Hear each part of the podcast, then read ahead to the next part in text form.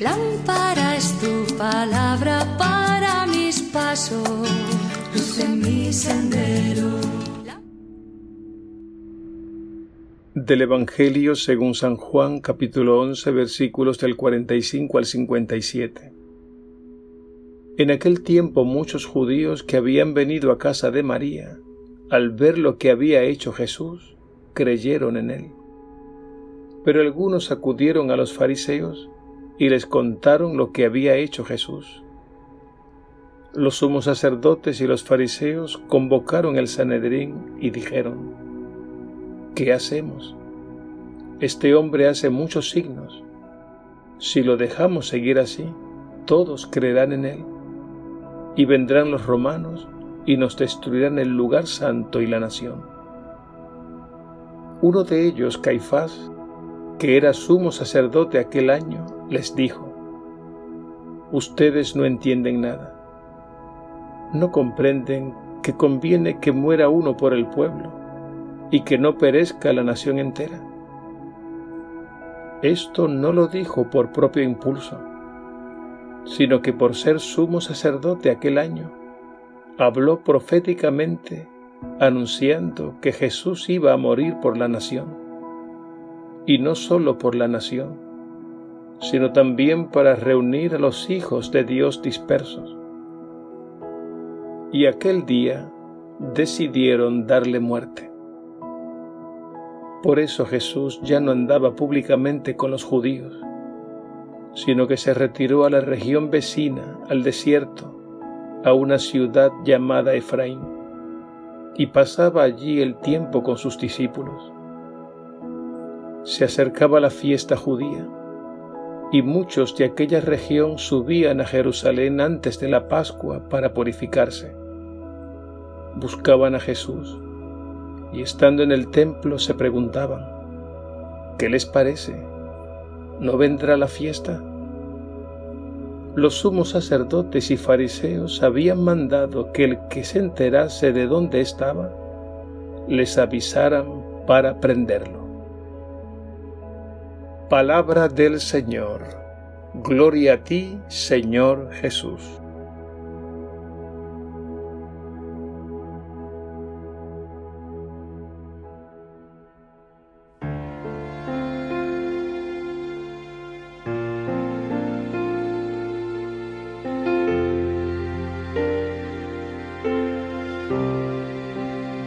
Siendo Dios, fuiste tan tú te hiciste traicionado y rechazado.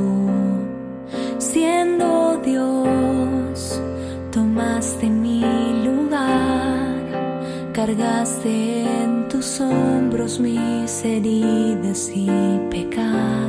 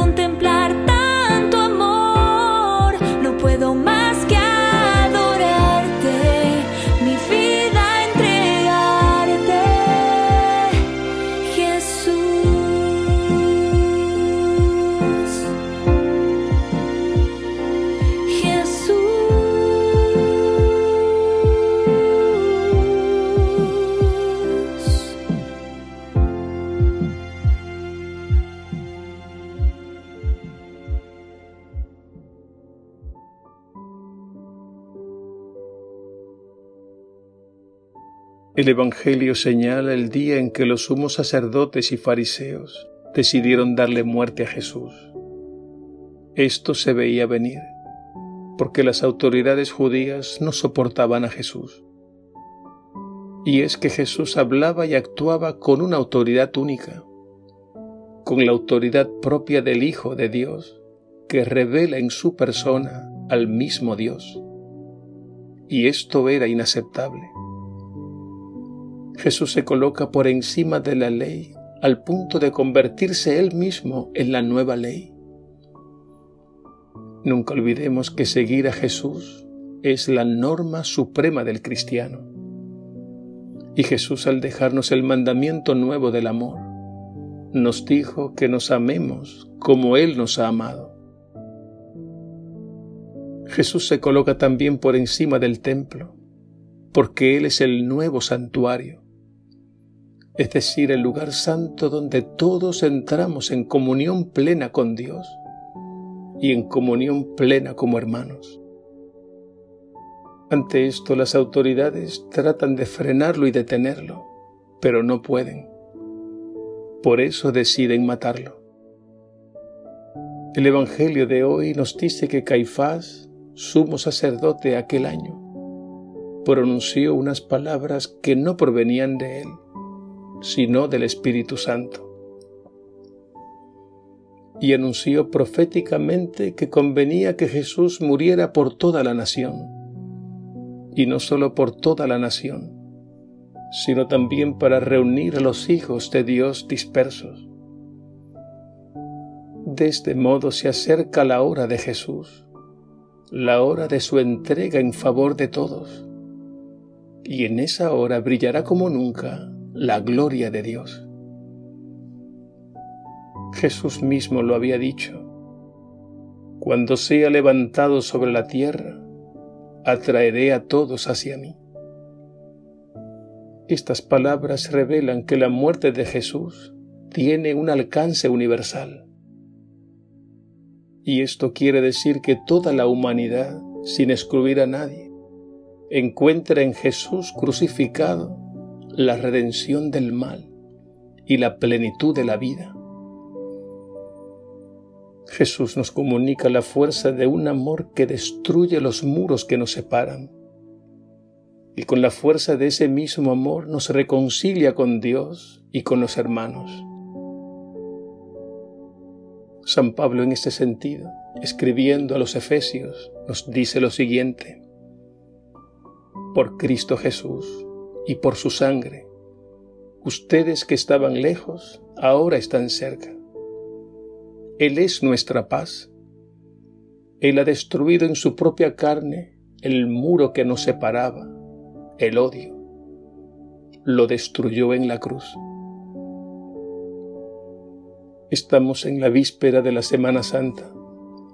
Contemplemos a Jesús elevado en la cruz y caigamos en cuenta de que Solo un amor así, acogido en el corazón, hará posible la transformación que nuestro mundo necesita.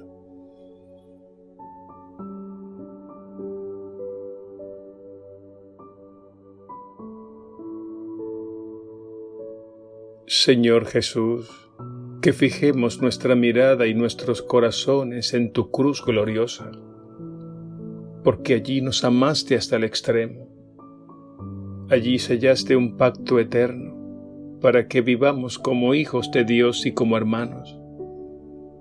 Allí venciste las fuerzas del mal e inauguraste un mundo nuevo de vida y de verdad, de santidad y de gracia, de justicia, de amor y de paz.